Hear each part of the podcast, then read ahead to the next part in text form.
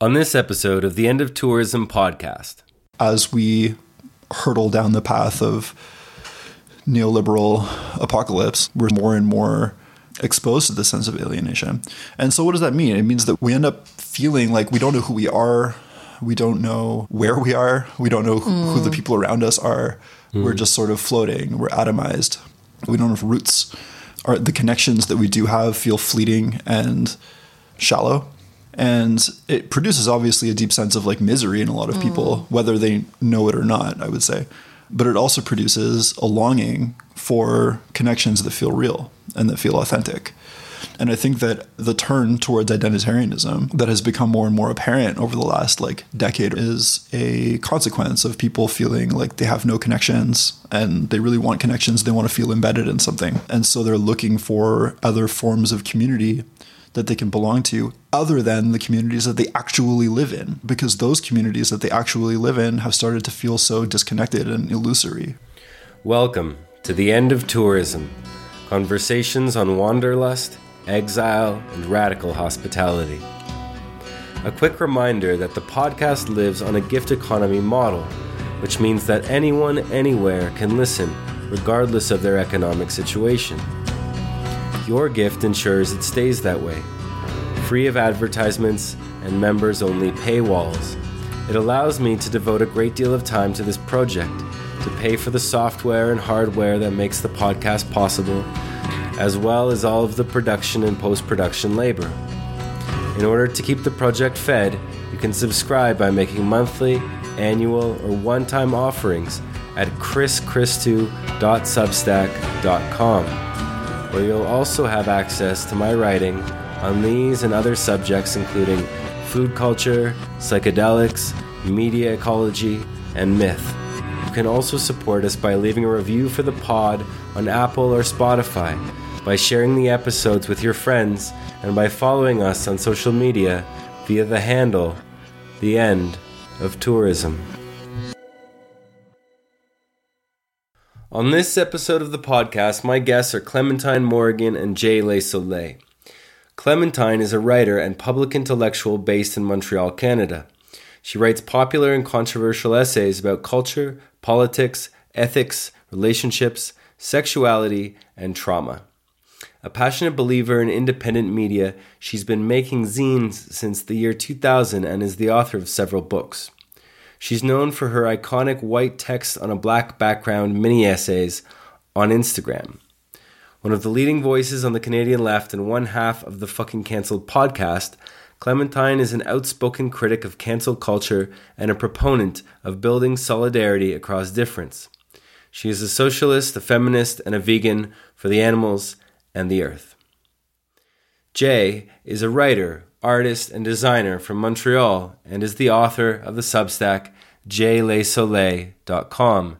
That's J A Y L E S O L E I L dot com, as well as the zine series What Else Is There to Live For? Jay is also the co host of the Fucking Cancelled podcast. Welcome to the pod. Clementine Jay, it's an honor to have you both here today. Each of your work, both individually and together, has been a great influence on mine and definitely eye opening. And if I can say so, much needed in our time. So thank you for joining me. Thank you, man. Thanks for having us. Yeah, thanks for having us. So, I'd like to start, if we can, by asking you both where you find yourselves today and what the world looks like for you through each of your eyes. Well, we both find ourselves in Montreal, mm. Which is where we live. I was working in homeless shelters for years and then um, got let go because I tried to unionize the one I was working at. Actually, I succeeded in unionizing the one I was working at. Mm. And I mysteriously did not have any money to renew my contract after that. And yeah, so I'm writing and I just launched a new solo podcast about like world history outside of the West. And so I've been working on that. It's called Dumplings and Domination which are two things that human beings love. Um, and yeah, so that's that's what I'm up to. Yeah, so I'm also yeah, I find myself in Montreal in the snow and I guess relevant to the topics of this podcast, one of the things I'm grappling with now is my perpetual existence as a unilingual anglophone in the city of Montreal, which is a bilingual city, but it's a French city, like actually. And I'm planning on having a child and I'm planning to have this child here.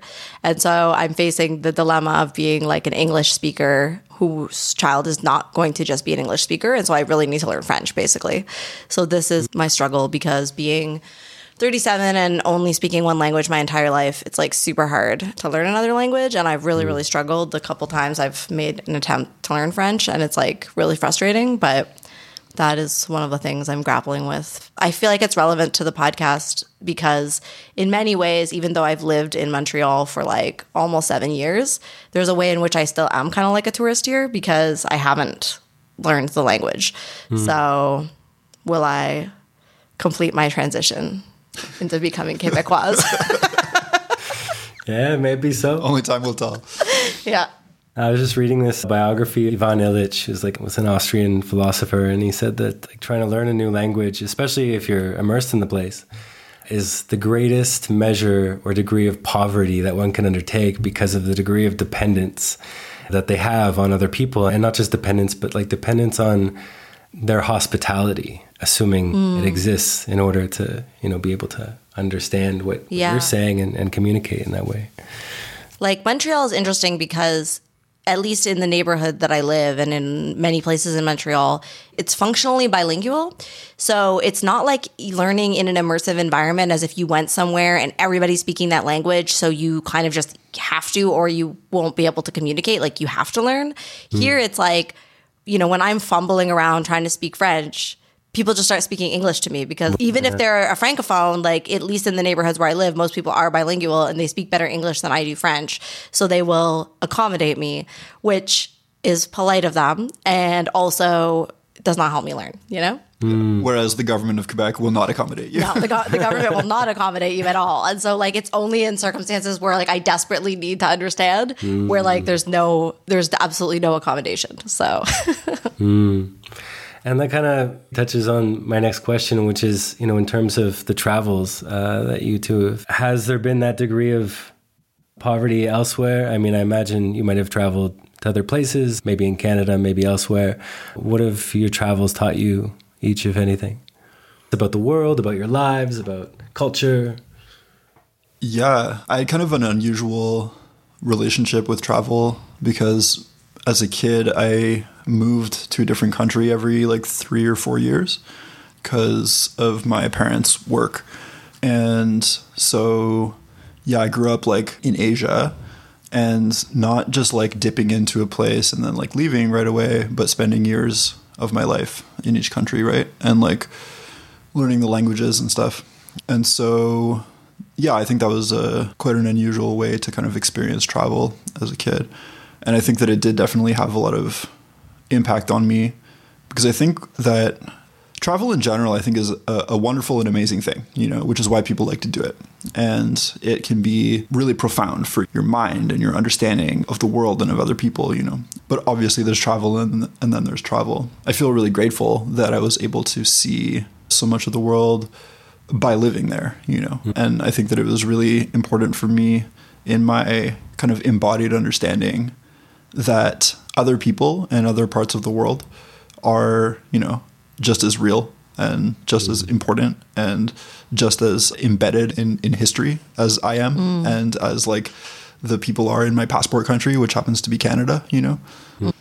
Yeah, I've traveled a little bit, but I think for me, like when I was young, I was too crazy to travel, you know? And I truly mean that. Like, I have complex PTSD, and like, as much as my life was so chaotic and like really, like, you know, on Fucking Cancelled, Jay and I talk about how we're both alcoholics in recovery. Like, when I was drinking, I always wanted to be someone who traveled, and my life was very like chaotic and full of violence and danger and all those types of things. But the PTSD made it really hard to do anything because mm-hmm. I was always scared, you know?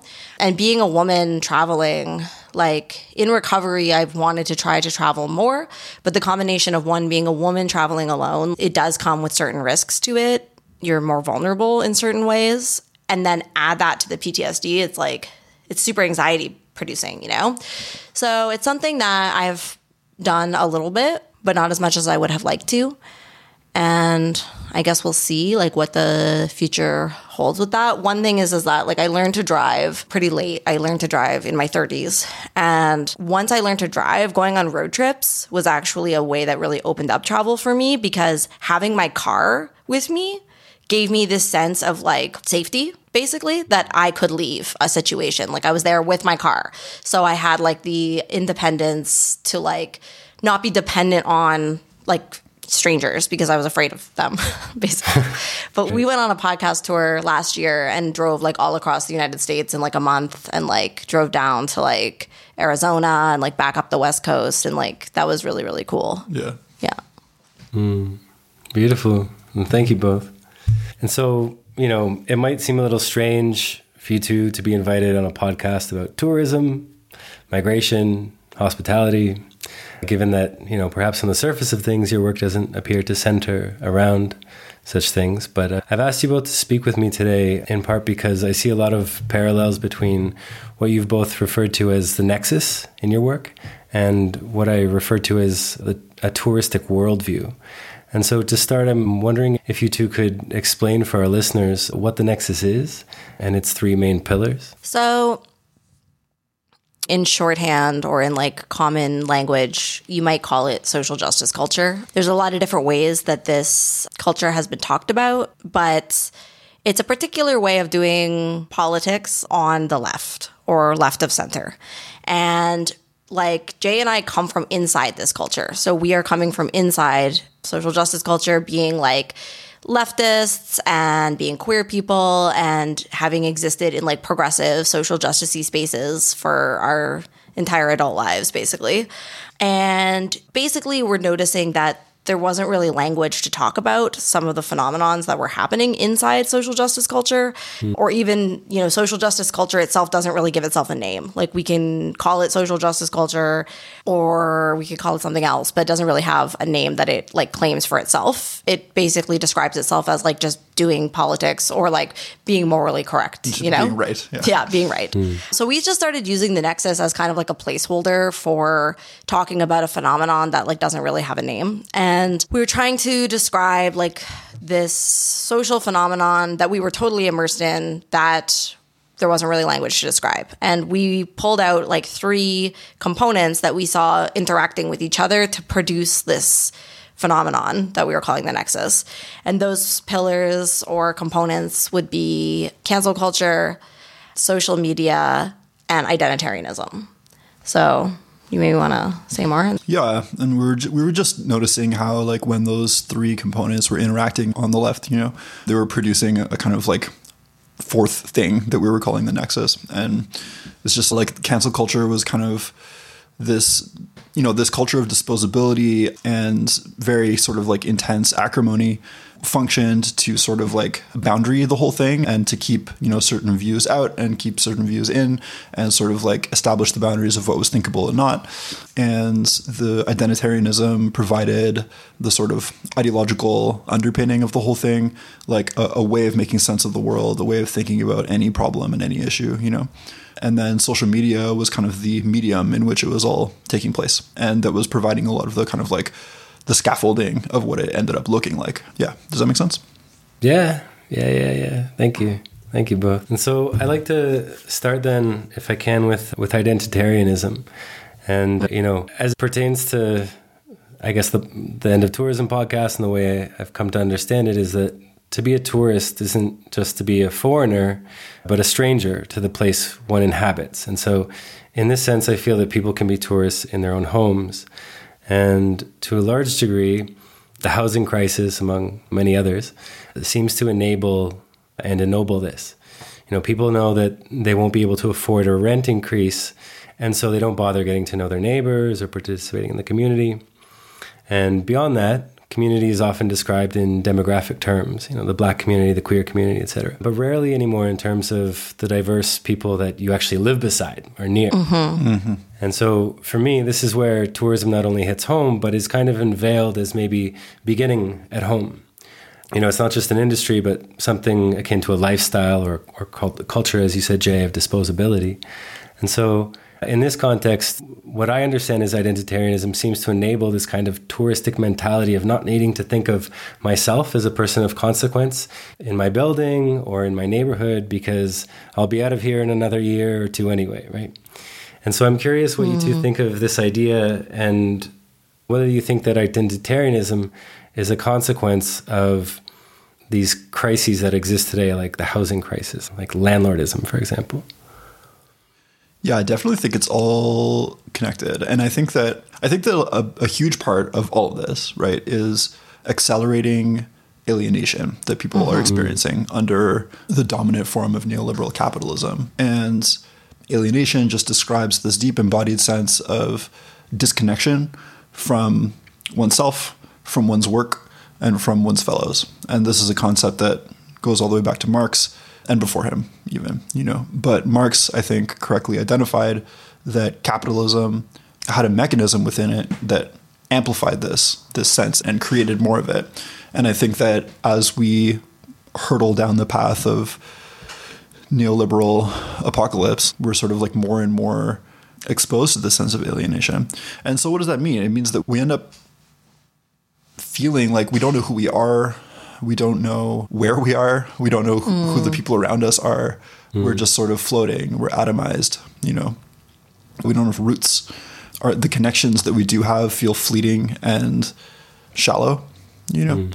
And it produces obviously a deep sense of like misery in a lot of people, mm. whether they know it or not, I would say. But it also produces a longing for connections that feel real and that feel authentic.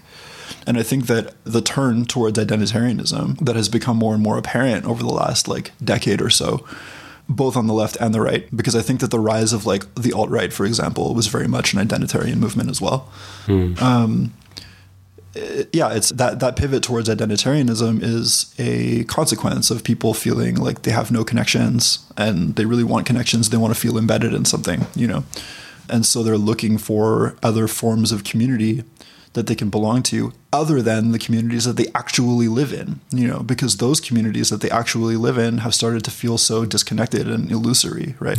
Mm. Um, I do have more to say about the concept of like authenticity and all of this, which I think is like really foundational to tourism, but I will pass the mic. Well, do you want to say something about that? Well, I feel like we're probably going to get into it later. So. Um, okay. Well, yeah. So, I mean, I think when talking about identitarianism, it's useful to make the distinction between identitarianism and identity politics. And we make that distinction on the podcast. But in case listeners aren't really familiar with the term identitarianism, mm. um, I think it's useful for us to be a little bit clear about what we mean. And basically, identitarianism is distinct from identity politics. So, identity politics is just basically saying that identity matters when we're thinking about what is affecting people's lives, right? And when we're organizing politics, when we're trying to think of solutions where we can make the world better, identity is going to play a role. And that mm. just means we're acknowledging that things like racism exists, homophobia exists, like sexism exists, that the ways that our lives are shaped are impacted by identity. And like we agree with that, we're not against that as a framework. But identitarianism takes identity politics to a new place where it basically does two main things to it. One, it acts as if identity groups are homogenous or share like very intense essential qualities, you know? So when you make a statement like the BIPOC community thinks this, hmm. you're being identitarian and you're also being essentialist because you're actually making a statement in which you're saying that billions of people share a view, which is incorrect and also like very disrespectful to the vast diversity of thought that exists within any identity group, right? Mm. So it's actually like it's an expression of essentialism and this belief that like identity groups share essential qualities and it erases like the vast political differences and personal differences that exist always within any identity group. And then secondly, identitarianism acts as if identity is the primary or only way that power functions. So when we're trying to understand like what is wrong with the world and what is going on and why are we all suffering, identitarianism encourages us to look first and maybe only at identity as the way in which power is divided and organized. Mm. And so in this way, you know, we have people like basically collecting identity points And what I mean by that is like adding up their various identities to try to understand their lives and their access to power. So people will be like, okay, I have these identities that are considered marginalized identities, and then I have these identities that are considered privileged identities. And so if I do some math, I'll be able to figure out where I stand in terms of power right? And this is a total oversimplification of the way that power works. Identity is probably impacting your life in various ways and and may have a role in like your access to power, but it is not the only thing and it's not as simple as just adding and subtracting to try to figure this out. And many many things are lost when we are only using identity as the way to understand power. Yeah. And so like when you're talking about I just wanted to say that like that what you said about people moving I think is really fascinating because I moved like every year or two years. Mm. My entire, like, actually, I kind of have it stopped because I've only lived where I currently live for like just about two years. So I've basically been doing that since I was 16. Um, wow. I'm 37. wow. Wow you know? And like, I don't mean cities, but I mean neighborhoods yeah. and at least apartments, you know? And actually, my current neighborhood I've lived in probably the longest that I've ever lived anywhere, but I've still moved several times and I've managed to stay in the same neighborhood. But like, over the course of my teenage years, all my entire 20s and into my 30s, like I was just constantly moving. And you know, I I had a sense of place in terms of the city I lived in. Like I was living in Toronto for most of for my 20s, but I lived all over that fucking city, like mm-hmm. all over that city. Yeah. You know, I didn't live in any particular neighborhood. And so because of that, like I didn't really have that sense of like place. And like there wasn't really a point in knowing my neighbors because it's true, I was going to be moving and I knew that. And so that is like a material reality that is being structured by capitalism and by landlords and rent and not having enough money and not having housing security. And identitarianism isn't really helping me to understand that right? Like mm-hmm. I can't really make sense of that experience if my only lens that I'm looking at the situation with is identity.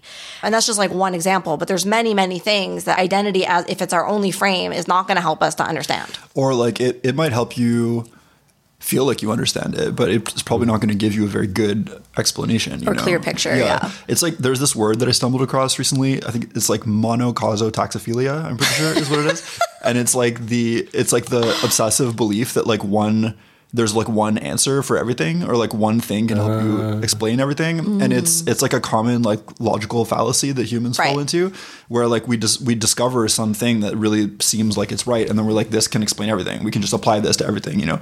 And i think that identitarianism is like a an excellent example of this tendency that humans have. Mm.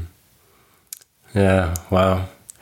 Kind of monotheism for politics i guess it's fascinating for me because I see a lot of these identitarianist dynamics play mm-hmm. out in the context of tourist cities and the one that I lived in, still live around, just not in anymore. And then, of course, the people that I interview who deal with over tourism and, of course, all the crises that come with it.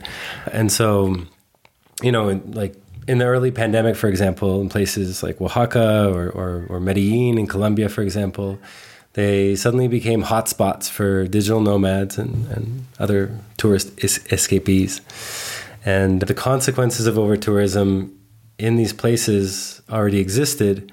But once travel restrictions had dropped and vaccines were doled out, places like this and maybe the more obvious ones like Bali or Hawaii or Barcelona, those consequences exploded and you know the, the number of visitors skyrocketed. And so both local people and foreigners opened airbnb after airbnb. And this is kind of what ended up happening in a lot of places uh, in the in the course of you know a couple of years.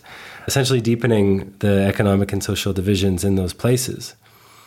And so what we've seen is that people simply tend to point their finger at the tourists at the foreigner ignoring the economic and political issues that affect these things. And so what's arisen on the internet, at least, uh, have been faceless social media accounts basically canceling tourists or foreigners for you know anything you can think of for being cheap. Mm-hmm. People complaining about prices on their YouTube video or whatever, and others criticizing local cultures for X, Y, and Z. Uh, Z, pardon me, and uh, some. some who refuse to like to speak the local language, for example, all of which you know constitutes bad behavior, and and even still like other people, foreigners who become landlords in their new homes, right? Who move to another country and just you know rent a, a nice place and then put it on Airbnb or something. And so I'm curious about the individual. Why do you think, in so many of these cases, especially in regards to people who claim to be leftists or anarchists or radicals, that the focus is squarely put on individuals or individual behavior as opposed to the conditions or systems that created that behavior? Oh yeah, I mean, we've become like ludicrously unable to actually look at structural causes of anything in a way that allows us to formulate policy and work towards policy. Like I think that like one of the major like failings of the the left currently is that it is especially in like the Anglo world like completely fucking unmoored from policy. I think in the US there's like a really obvious reason for that, which is that there is you know no political party that's even remotely so the idea that you could that you could have policy that you like is sort of like nonsense to people in the first place, right?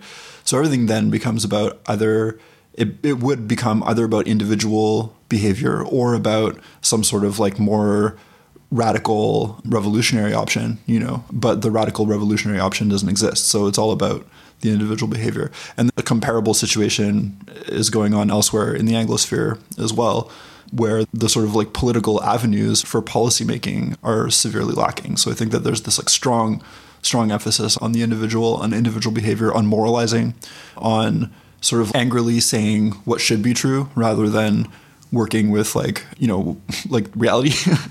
yeah. Yeah. I think that people like we haven't seen an effective left in our lifetime like you know mm. like we haven't seen the left making gains like for millennials like basically for our entire lives you know? We haven't seen movements be successful. And so we feel very powerless. Like there's a deep deep sense of powerlessness in the face of capitalism and in the face of climate change um, and in the face of so many of the horrible conditions that we're living under. And we don't have a lot of evidence of things working. But we know we have the power take down some individual person and publicly humiliate them and destroy their life. And so I think people get very addicted to that sense of power because it, mm. it, it is like a balm to the abject helplessness that we feel under capitalism where we don't have a lot of power to really make the changes that we want to make, you know? But one of the things we're always talking about on the podcast is how cancel culture, while it provides this like temporary relief and this feeling like we're doing something, like we have power, in fact, it erodes the very conditions that would allow us to have real power. And the conditions that would allow us to have real power are solidarity, right? Like the one thing that the working class of the world has that the capitalists don't is our numbers, right? Like mm. they have all the money and the use of force, you know?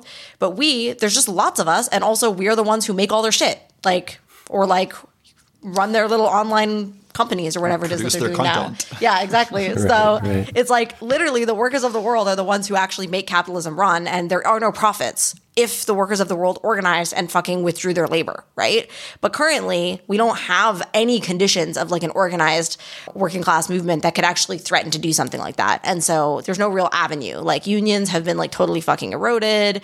There's no solidarity. There's no like workers movement that is being effective. I mean, there are attempts at it. Like there was I don't know what happened with it because I'm off social media now and I haven't been checking the news, but there was a gigantic like uprising of Bangladeshi textile workers who were like going on strike and like the police were trying to totally shut them down. I don't know what ended up happening. Kind of mm. disappeared off my radar. But I think any movement for solidarity, you know, cancel culture bullshit aside, because honestly it is such a distraction. Like it's annoying and it's a distraction would have to move towards like international solidarity.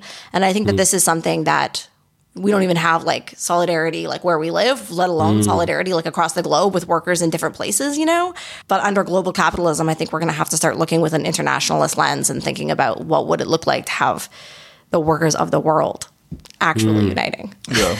it reminds me of gentrification, you know? It's like individual gentrifiers are sure like annoying, right? You know, people who sort of like don't belong there and are bringing their like annoying habits into the neighborhood or whatever, you know, and driving up prices and all this.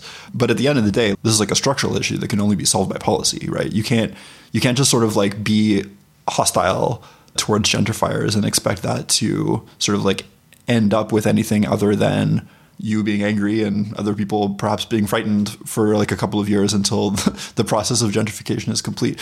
And mm. I think that you know there's like a similar thing with tourism you know i mean tourism is just kind of like gentrification on like a an international scale in a certain on sense steroids yeah yeah Yeah, I mean, here in Oaxaca, tourism is like 85, 90% of the economy in the center of the city. And so it's all changing really quickly, wherein people are sometimes hearing more English than Spanish in the streets, right? Not just in mm. Oaxaca, but in other places as well. So there's this relative and understandable kind of resentment against the foreigner. But then when we have these gatherings and, you know, people ask me, well, like, what, what should we do? And I say, well, go talk to the tourist. Like you can build solidarity with that person, even if it's by them understanding what's going on here and maybe not coming back as an extreme example, right? But what's also happened as a result, not just this waving or wagging the finger at the individual, but also in the context of identitarianism, reconvening the nation state. And so, my next question it kind of feeds off of the first and has to do with the effects or consequences of this kind of pseudo cancel culture that arises from tourism crises in places like Oaxaca and others. And so, what you tend to see are locals identifying tourists or foreigners based on skin color. In Latin America, you know, the tourist is by and large the gringo or the gringa, basically a white American. And what's happening as a result, especially among people who consider themselves, again, leftist or anarchist, is that they end up self identifying in opposition to the foreigner. And so what we see is an over identification, or what I will call, anyways, an over identification with one's own skin color, class, and especially, especially now, nationality. And so understanding the other as American means I'm Mexican or Colombian or whatever, right? And I'm curious whether or not either of you consider identitarianism to be a child of nationalism or how nationalism fits into these contemporary understandings of identitarianism. Right, right. Well, okay, I, I definitely have some thoughts about that for sure. I would say that like nationalism is certainly one of the kind of original modern identities, right? And it was very much like crafted on purpose to to be that, which I think that a lot of people don't know unless they've like, you know, done like a sociology degree or something. But nationalism and the nation itself was like a modern invention created a couple of hundred years ago for specific political purposes, namely to unite quite disparate populations within at that time mainly like European countries and to try to get the children of those people to think of themselves as like French instead of Breton, mm. you know, and to get them to speak French instead of Breton, right? As an example. And there was similar cases all over Europe. Anyways, that being aside, yes, like nationalism certainly is like a form of identity and one of the most important forms of modern identity. I think that when we talk about identitarianism, often we end up not talking about nationalism very much because on the left, nationalism tends to be sort of like not the most important identity. It's one that you kind of downplay, especially if your nationality is one of the privileged Western rich nationalities, right? However, obviously, if your nationality might, you know, get you points in in whatever sort of like game you're playing, then you might you might play it up. Um, yeah, I have a couple things to say about this. I mean, one, the nexus or social justice culture that we talk about on Fucking Cancelled comes out of the United States of America. And the United States of America, they don't know that they're in the United States of America. So this might be surprising to people because of the number of flags that are everywhere in America, but they don't know that they're in America. They think they're just in the world. They think that that is the world, you know? And so there is this like this lack of awareness uh, or like basically they're not contextualizing what they're thinking and doing in an American context even though it is. And then they're exporting that to the rest of the world, especially like English speaking places, but then it like leaks out from there. But it is an American way of understanding things based in an American context and an American history, right? And so you see this a lot with identitarianism where the popular framings and understandings around race, for example, that are going around social justice culture right now, are specifically coming out of an American context and American constructions around race. And they don't map on perfectly to other contexts. But because it's being exported, because Americans are exporting their culture all over the world, we in other places are expected to just take it on and to start using that framework. And people do, but it doesn't really work properly. It doesn't really make sense in a different context. So that is a way in which like nation kind of disappears, even though it is operating in the way that identity is actually being shaped. Another thing that happens, and Jay and I were just talking about this for an upcoming episode. Another thing that happens is that because in North America, anyway, like we don't really use nation as a category in thought. Hmm. What ends up happening is that people actually racialize their national identity in a in a weird way to make it make sense in identitarianism.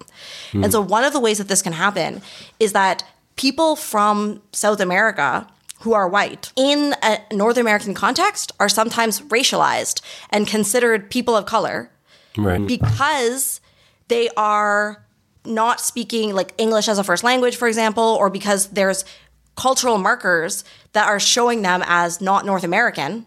And so therefore they are impacted by various types of discrimination and so on and so forth. But in their context, they are actually racialized as white. But then he, in in North America, they may, may they may be racialized as non-white, and so this actually comes through like a, I mean, first of all, it shows that race is like a made-up category that can shift and be expressed in different ways, but also it is partially like the narcissism of North America that can't conceptualize difference basically and understand that like a person can actually be white and from South America and hmm. speak Spanish, for example. Which, like, this can also sometimes, we were joking about this too, because it's true. Like, this can also sometimes extend to people not being sure about, for example, like Portuguese people and sort of like racializing Portuguese people on the basis of their sort of supposed affinity with like Latin America. Yeah. Yeah. And I don't know, one thing that I want to mention too, you're just reminding me of this because of my research that you that you mentioned, is that like racialism, which is the idea that race is important and and as a major identity category that people should care about a lot, let's put it that way, has often existed very uneasily with nationalism. And so for a lot of like neo Nazis, they're not necessarily like opposed to nationalism, but they would they would treat racial affinity with much more importance than they would a national affinity, especially when the national affinity is seen to have been kind of uh, polluted by like foreign elements, for example, you know. And a- big part of the national project has been to say that like we are all members of this national identity, sort of like no matter who we are, blah blah blah, right? And obviously, some of us are more than others, right? Is usually is how it's gone, but it tries to integrate like many different like groups of people, including you know in the United States, for example, including like Black Americans, right? And you know, the project of the integrated military, for example, has been a big part of the American national imaginary. But if you're a white racist, you're not interested in a sort of national identity that that includes black Americans as well, right? And this is also somewhat true on the left in different ways. But yeah, I'll just put that out there. Yeah, and then I guess the only other last thing I would like to say about this is that when we are anti-essentialist and anti-identitarian on the left, one of the things that that like an, an anti-racism that is rooted in an opposition to essentialism will argue and put forth is that race is a constructed and made up concept, right? Which is something that I believe race is not a real thing. It is like racism is real, but racism is based on the invention of this way of dividing up people based on race. And so there's a lot of anti essentialist leftists who are arguing this. But one thing that is important is to not confuse race, which is a made up category, with culture and ethnicity, which are real things, right? And one of the things like Jay and I have been talking about, and we're going to do an episode about this or like related to these ideas, is like we actually care a lot about things like language protection, culture protection, like the importance of people being able to keep and protect their cultural identities is like it's a very important thing in respecting people's like human dignity. And in Canada where colonialism has so thoroughly attacked indigenous Canadian people's cultures, they don't have their languages anymore. And like protecting language is like hugely important for people's mental health and well-being, right? So dividing those two things that being like saying race isn't real doesn't mean that we're not in favor of protecting culture and language. Yeah. Right, right, right. Of course. What's interesting about the, I guess, the reactions to over tourism here, it's not just that, oh, the gringo is an American, so I'm a Mexican, but it's also racialized. It's also, okay, so who I see on the street? White people. And because I'm dark skinned, it reinforces those dualities, binaries, etc. But it re racializes local people and in the context of Mexico, anyways, the roots of their understandings of their racializedness, if I can say that, comes from the imposition of race, of races by the Spaniards onto them. and saying, This is who you are now, 400 years ago, right? And mm-hmm. so the new invasion, the tourism, right, is is recapitulating that dynamic in ways in which people internalize the racial impositions that were put on them 400 years ago, or their ancestors, right? I should say. So it's just mind-boggling. Yeah, I think I think it's interesting though, right? Because how do we hold like the importance of culture and language and ethnicity while also acknowledging that those things were always shifting, changing, mm. like we're never a static, constant thing, you know, that always included diversity and within it, language is always changing and evolving, culture is always changing and evolving, but also those things are real things that you can speak about and point to and definitely notice when they're stolen from you or when you're no longer allowed to speak your language, right? Mm. So yeah, like I think we tend to go to extremes. It's either like it doesn't exist or it's not important or it's like a very essential like static thing that has always only been one thing. Hmm. Yeah.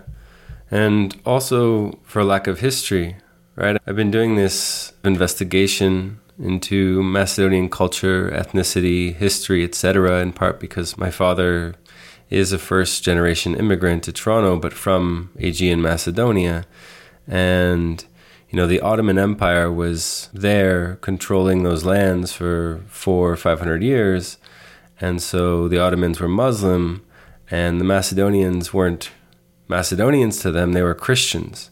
They were a Christian race, mm. regardless of their language. And then when the Ottoman Empire fell, the Greeks and the Bulgarians ended up fighting over that territory, that land that a lot of people considered to be Macedonian. Uh, and so the Greeks and the Bulgarians referred to the, the Macedonians as the Macedonian race, no longer the Christian race, but the Macedonian race. So, anyways, beyond that, once you get into the 20th century and start speaking in a global context, it's like, no, no, no, they're not the Macedonian race, they're a white race from Macedonia, right? And so, just this idea that race is inherently tied to skin color is very contemporary, and it depends, of course, where it's coming from and who it's coming from, right? This idea of what race is becomes very fluid. I wanted to ask you too about escapism. I was just listening to your episode on freedom as a principle the other day, uh, one of your most recent episodes.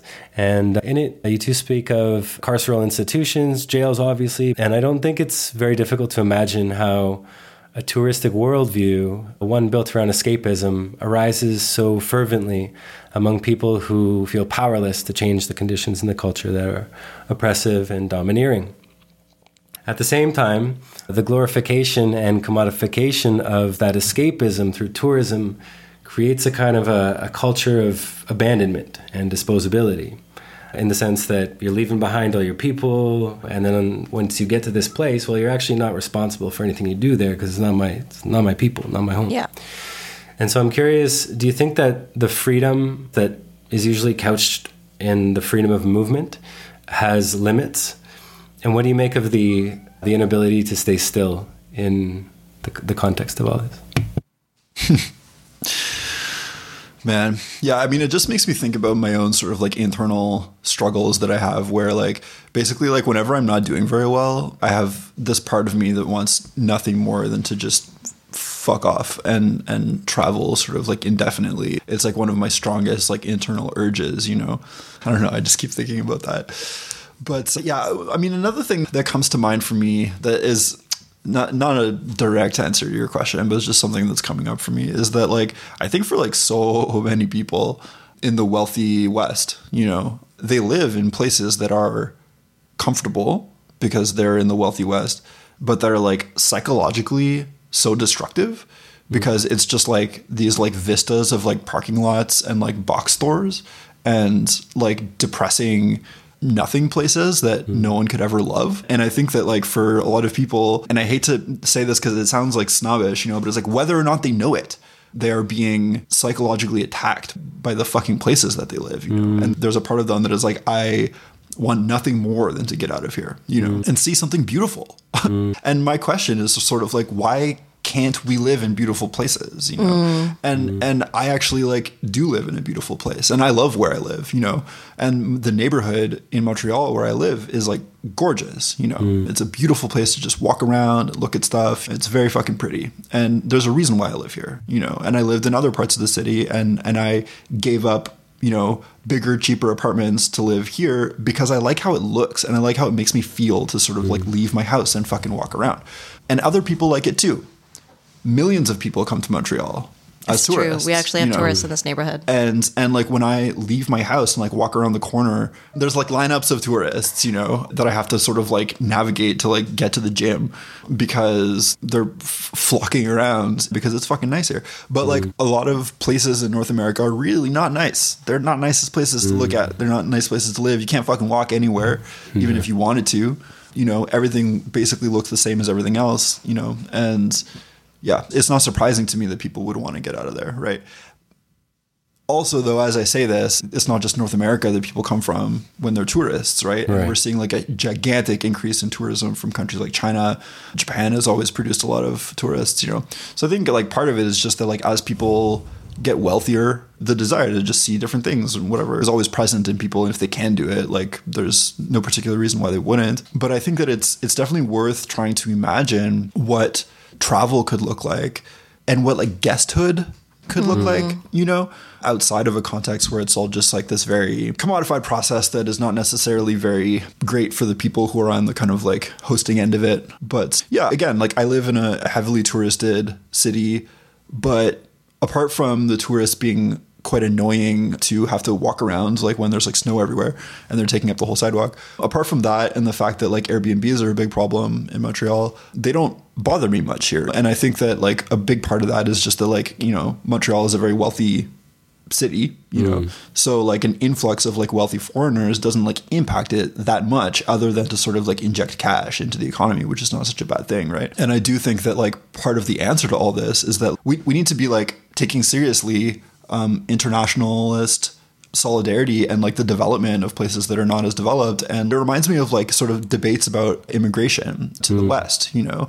And it's like immigration it's a complicated topic and people have lots of different opinions about it but like a lot of people on the liberal left will will will act like immigration is all by itself like an amazing awesome thing always and then people on the right will act like it's this terrible thing always and i'm like i don't know it's kind of a neutral thing you know like there are good and bad things about it obviously people being able to travel is like a nice thing i'll just say this like i think that like immigration is a good thing when the places that people are coming from are not so undeveloped or so poor that it's like forcing people out.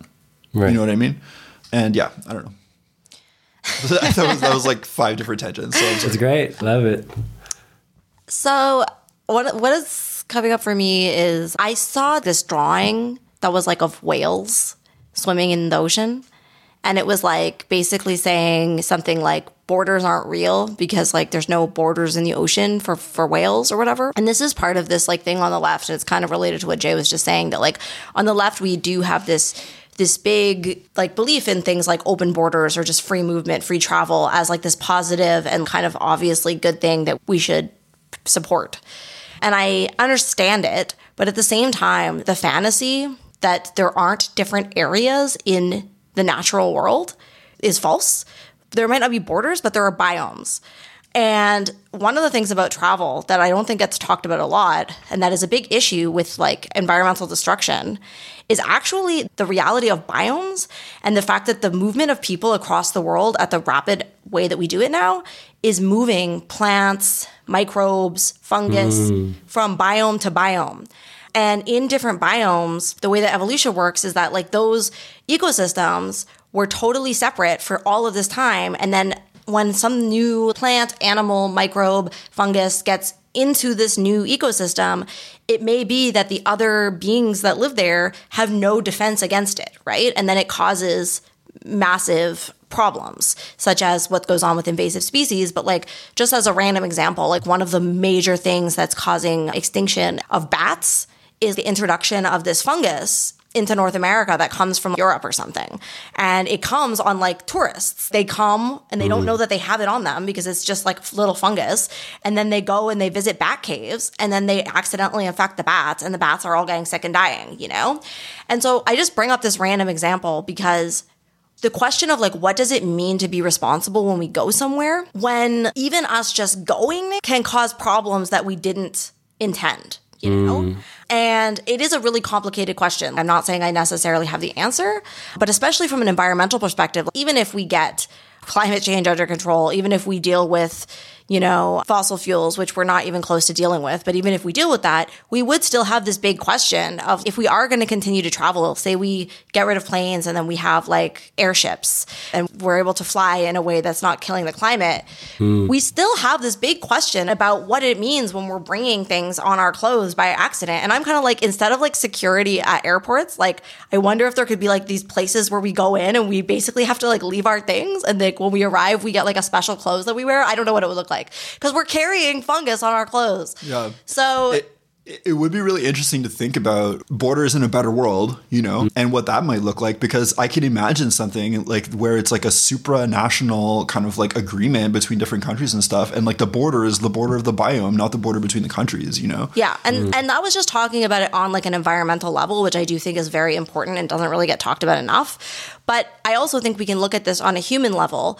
where, you know, if we're thinking about like invasive species and like a, a plant coming in and just growing and taking over, we can also think about how when we bring you know, for example, English. We can think about English as an invasive mm. species. You know, right. like English is a species that's going to go there. And because it's the language that if people speak more than one language, one of the languages that they speak might be English because it's kind of like taken over the world then it means more and more people are going to be speaking English and then other languages are, are going to start dying out.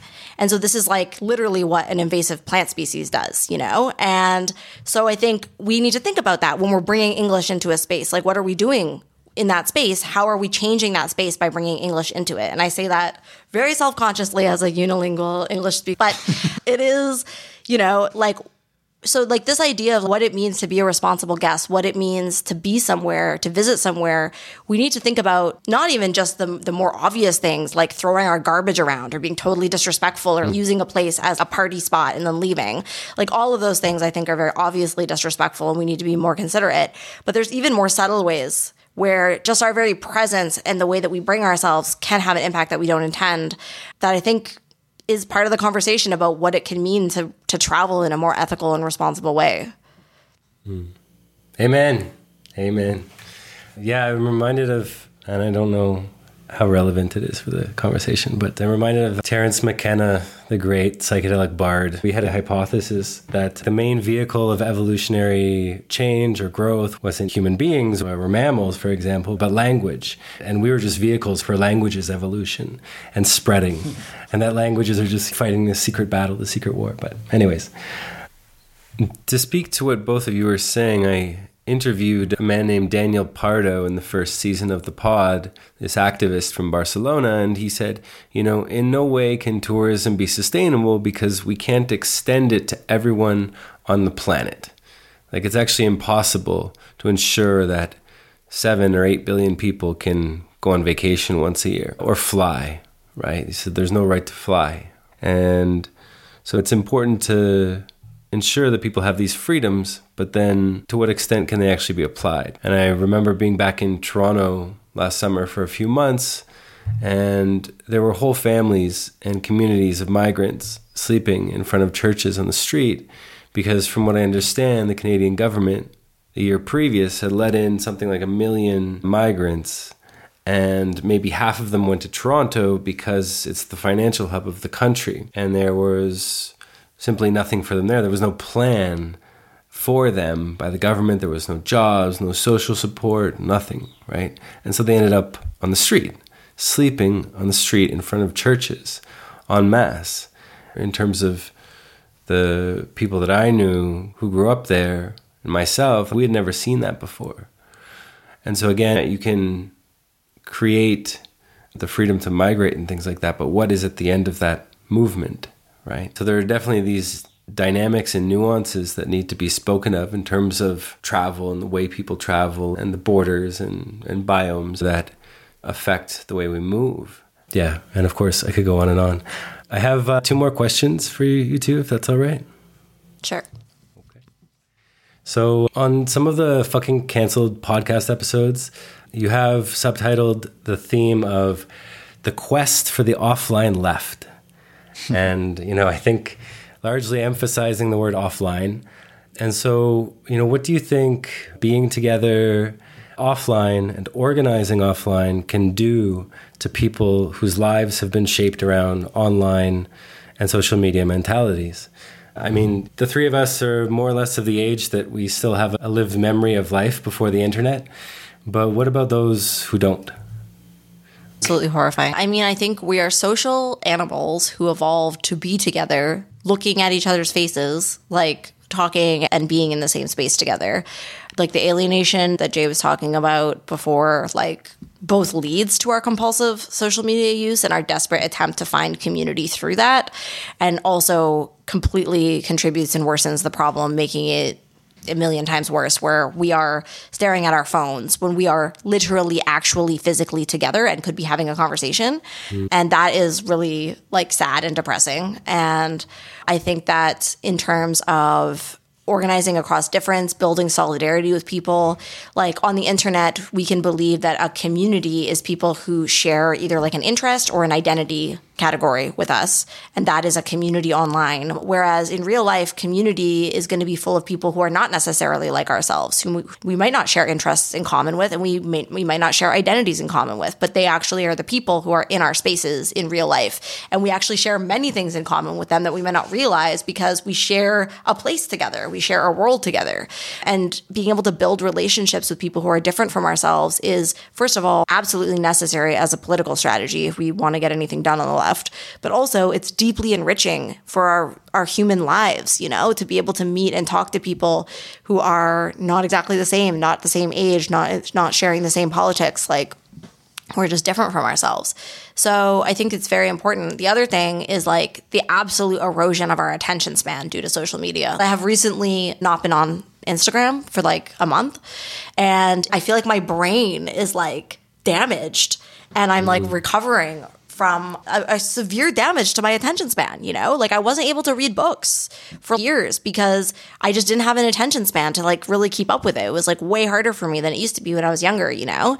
Because I have been on the feed that is giving me just 5 second blips of information and then giving me something else and getting my brain hooked on this like dopamine response cycle, which is absolutely horrifying. So I think it's also really bad for us, like mentally, in terms of our ability to think critically and at length and to like pay attention to what we're thinking about. Yeah. I think that the internet gives people the illusion that things are happening that, that are not actually happening. Mm. You know, hmm.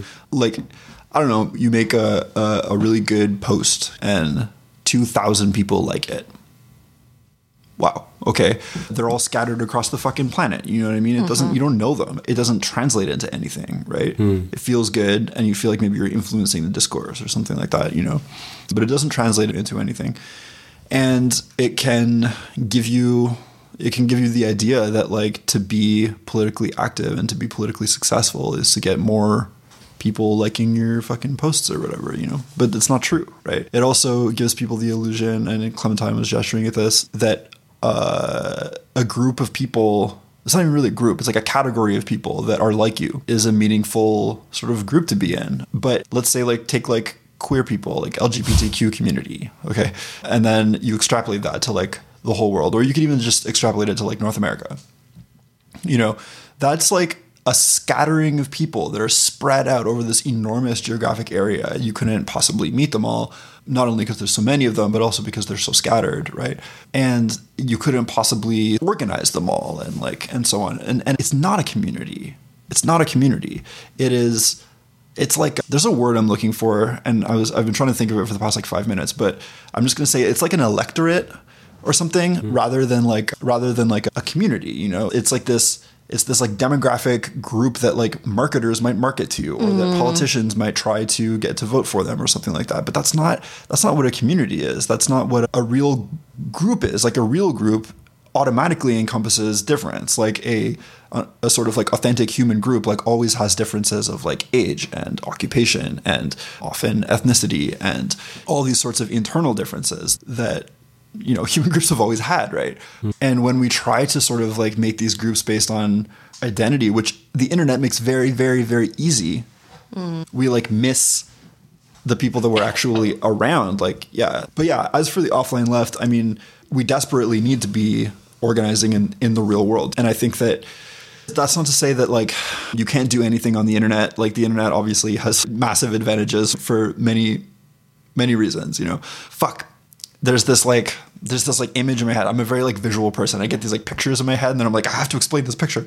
But it's like the the thing about like the the, the groups being this these kind of like electorates it's like if you are this electorate then your only choice is to sort of petition your leaders to do something for you. Mm. you you know what i mean? But like if you are a a real and authentic community you can organize your community to enact something in the real world, mm-hmm. you know? Hmm. And I, I don't want us to always be in the position of petitioning our leaders because it presupposes the leaders. It presupposes that we accept their authority, you know? It presupposes that we don't have another option other than to allow a tiny class of parasitical, like rich people to rule everything for us, you know?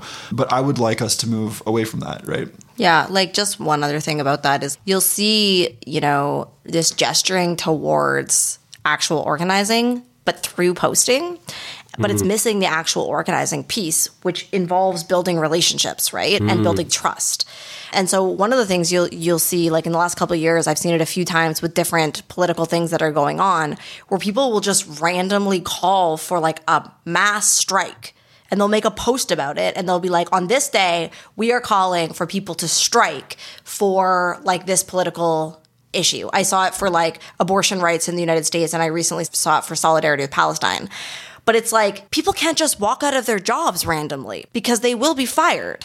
Like the point of unions and the point of organized labor is that you have this guarantee where all of these people are taking this risk together in an organized and str- strategic way and they are trusting each other that they're doing it together and it is their numbers that makes it so that the boss can't just fire them all, right? And they have strike funds. There's a lot of them and they're mm-hmm. supporting each other to do this and it's organized and they've actually built enough relationship to be like, okay, I trust that my fellow workers are going to do this with me. So like when I take this risk, it's like the, the risk is mitigated by the numbers and i know i'm not alone in it right but a social media post cannot produce that it is not relationship and so random people reading that like they're should i just walk out of my job tomorrow?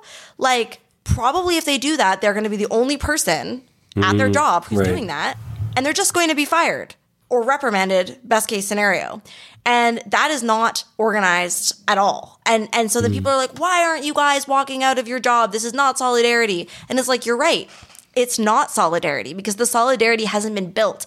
Like you hmm. have to actually build trust with people to get them to take risks. And if you don't build that trust and you don't have those actual real relationships it's not a good idea for people to take those risks because they'll be by themselves taking those risks. Hmm. Yeah, it begs the question if, in order to have solidarity with people elsewhere, does it have to exist at home first? i would say yeah. Absolutely. i would say I that mean, it does. And solidarity is kind of meaningless if it's just you. Like Mm. it, it kind of has to be organized, you know, like in in some meaningful fashion, and that can take place on a small scale or a large scale. But if, if it's just you feeling solidaristic, like it doesn't. Like, yeah, like for example, with the Bangladeshi textile workers, you know, if there was organized labor in North America, and say, for example, that like the H and M's were unionized, which I do not think that they are, but if the H and M's were unionized, because like the clothing at H&M all comes from Bangladesh, the workers could choose to do a solidarity strike to hmm. strike alongside the Bangladeshi workers so that the retailers were striking alongside the textile workers, right? Hmm. And that would be very effective and very cool if that was happening. Yeah. But in order for that to happen, the retail workers first have to be organized and they have to have unions and they actually have to have like an organized labor force here in order to do any kind of meaningful action in solidarity with the workers in Bangladesh. Food for thought.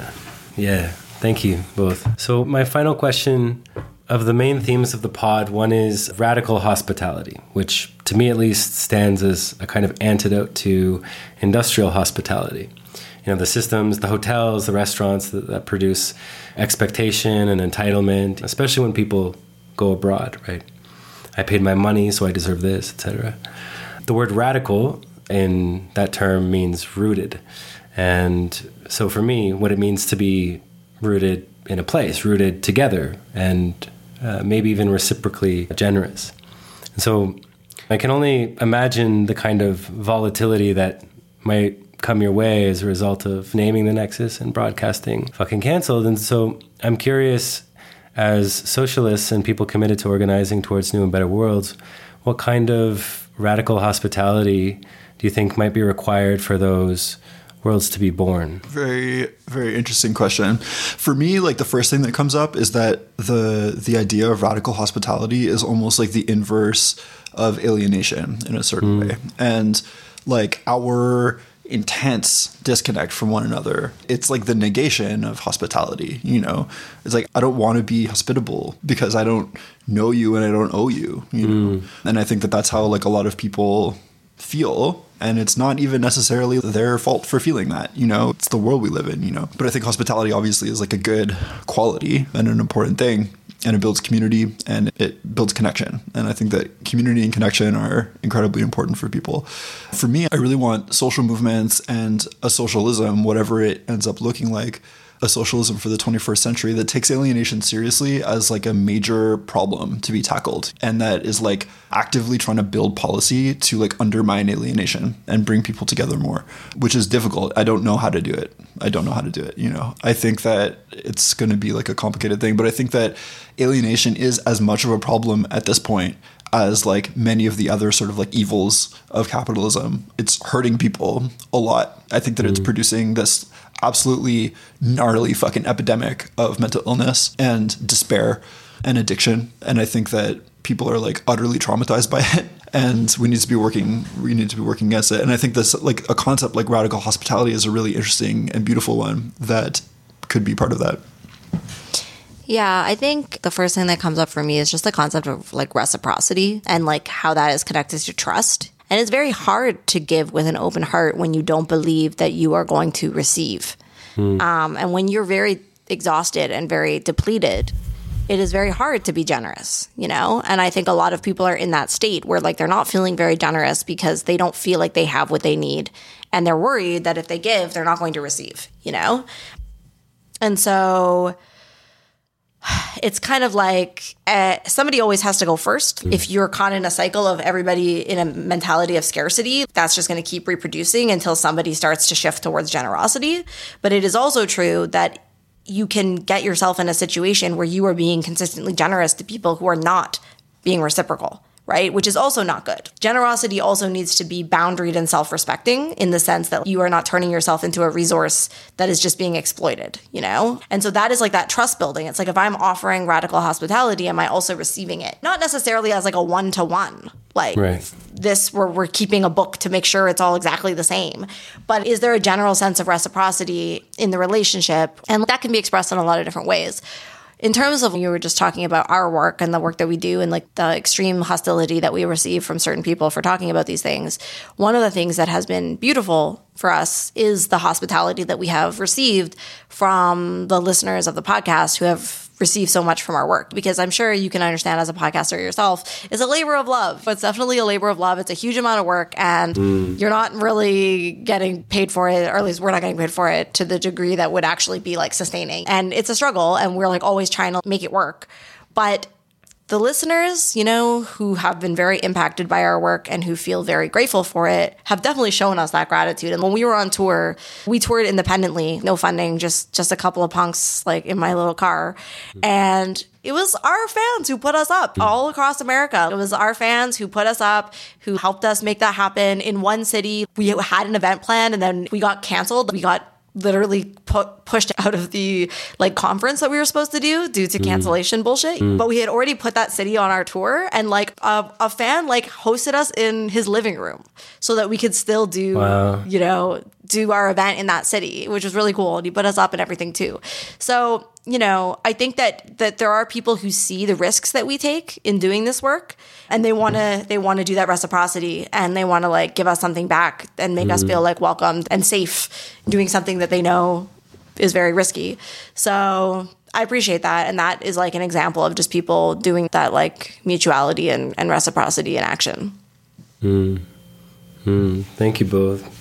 Yeah, and I hope that, you know, through some of our conversation today that this has given a bit of an opportunity for your words and your work to have a platform among, you know, people who are dealing with these these questions of gentrification and migration and of course tourism. Before before we finish, Jay, I, I just remember the authenticity.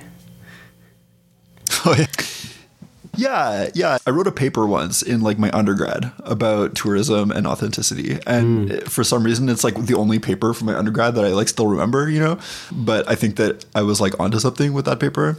And it's just interesting how with tourism, like a huge focus is on selling an authentic experience to the tourist. Mm. And yet, everyone involved, including the tourists, are aware that it's inauthentic as soon as you sell it. Basically, right. that is like the sort of like definition of what makes something inauthentic to most people is that like when you sell it, it's not authentic anymore, especially when it's like an experience, you know? And yeah, I just think that this like process of sort of like inventing authenticity and then selling it when everybody's aware that it's not authentic is like very very on brand for late capitalism and is like also something that's going on in like the rest of our our lives and something I don't know. It's just something I think about a lot. Well, it comes comes home to roost, right? The whole tourism worldview or touristic worldview, and, the, and like the desire for the for the authentic. We have all the the labels now, organic and fair trade and all that stuff, and it's like there's still no chance that you buying that coffee is going to get you any closer to a relationship with the people who made it or the land that it was made on, you know, and all that stuff. Right. Yeah. Yeah. I think it's interesting. I, I actually, I have like a question for you, you know, because you were like a backpacker for a long time. And I think that like part of the whole thing about backpacking is that it's more authentic, you know, because mm. you're not really being like a tourist exactly, you know, because you're not going on tours, right? And you're not like staying at like hotels and or like Airbnbs. You're sort of like making your own way and like staying with locals or like in hostels or like whatever. And do you think that what you were doing was substantially different from mainstream tourism or did you get kind of like jaded by that in the end? Yeah, I guess like to some degree it's I could say that one could say that it's less choreographed, right? Mm-hmm. There's less uh, expectation. I think there's still probably the same amount of entitlement uh, that people could have or feel, uh, but there's less expectation um, because it's not as not as choreographed. But I did an interview recently where um, my friend Patrick, he he asked me like, so what's the difference between a tourist and a traveler, right? And I said, well, you know, based on all the people that I've talked to and all the episodes that have done the interviews and all that, it seems that people want to make a distinction between these things because they want to justify their version of doing it, or they don't want to look like the stereotype of the ugly tourist or whatever. But at the end of the day, almost everything you do as a backpacker or a tourist is housed in the tour, tourism infrastructure, right? You still have to get on a plane to go where you're going. You still have to take those buses, you know? Maybe just because you're not with 30 or 40 other tourists doesn't mean that the same dynamics aren't happening. You know, surely there's a degree of difference in it, but you can, you can go to, like a lot of Canadians, go to Cuba, sit on a beach for a week, eat and drink mm-hmm. whatever they want, or all, all that they can. Or, you know, you could go in like I did and, and spend like two months, you know, in the middle of nowhere in Peru, right? But at the end of the day, everything that happens uh, there is temporary and therefore disposable. Mm. Nobody has or nobody questions the degree of consequence that they have in that place once they're gone, right? And even if you did question that, you could never know. So, mm. I think that that kind of you know brings it back around a little bit to that question of like you can you can be a tourist in the place that you live in the city that you were born in. Mm. Like, I have these questions sometimes when I wonder about like you know my friends and family back home after being gone for eight years. You know, my sister has two kids and all that stuff. So my parents are getting older. You know, all that stuff. So how do we understand ourselves as people of consequence in the places we live? And anyways, I think that that's to me where I can offer a, deep bow of, of solidarity to you two for your work because I think that's kind of where they they they find the themselves woven together a little bit is that place where we find the ability to either respond or we find out how we have been removed or obscured or or just made handicapped from the ability to respond in a good way. So hmm. so yeah, so on behalf of our listeners, thank you to so much for your time today. And I know you have a lot of podcast episodes online and also a lot of writing projects. And maybe you could tell our listeners a little bit about those before we depart. Mm-hmm. So you Where can find can the find podcast at fuckingcancelled.com and you can also find it like most places you listen to to podcasts, so Spotify or Apple or whatever. If you just look up Fucking Cancelled, maybe Fucking Cancelled podcast. It's got two L's because we're Canadian. Yeah, we're Canadian, so it has two L's. And my writing you can find at clementinemorrigan.com. I have a Substack there that you can subscribe to, and I also make zines and, and books, which you can check out in the shop at, at clementinemorrigan.com. Yeah, my rating is jaylesoleil.com. It's all up there. So yeah, thanks so much for having us, man. Yeah, thanks for having us. And the dumplings and domination, is that right? Oh, yeah. Dumplings Domination, yeah. Uh, So far, there's only one episode out, and I told myself that I'm going to be boundaried about it and try not to treat it too much like a job and just do it for fun. So who knows when the next one's going to come out? But that's also on jaylesoleil.com. Like for now, I'm just putting them up as posts on my Substack. So yeah, Awesome. Cool. Well, I'll make sure that all those links are up there on the End of Tourism website and Substack as well when it comes out. And uh, thank you guys so much for, for your time. right Yeah. on, man. Have a Thank- good one. Thanks for having us. Thank you for listening to this episode of The Pod. If what you heard had its way with you, if it left you with more questions than answers, then click subscribe on Spotify, Apple Podcasts, or directly at chrischristou.substack.com. You can also follow us on social media via the handle The End of Tourism. I'd like to especially thank Alexi Galar for his assistance in the post production process of this episode and many others in this season of the pod. You can check out his sound design and original music work at alexeigalar.com. If you'd like to support the pod in other ways, we'd love assistance in the form of post production editing and promotion or anything else you feel called to offer. Until next time, farewell, friends.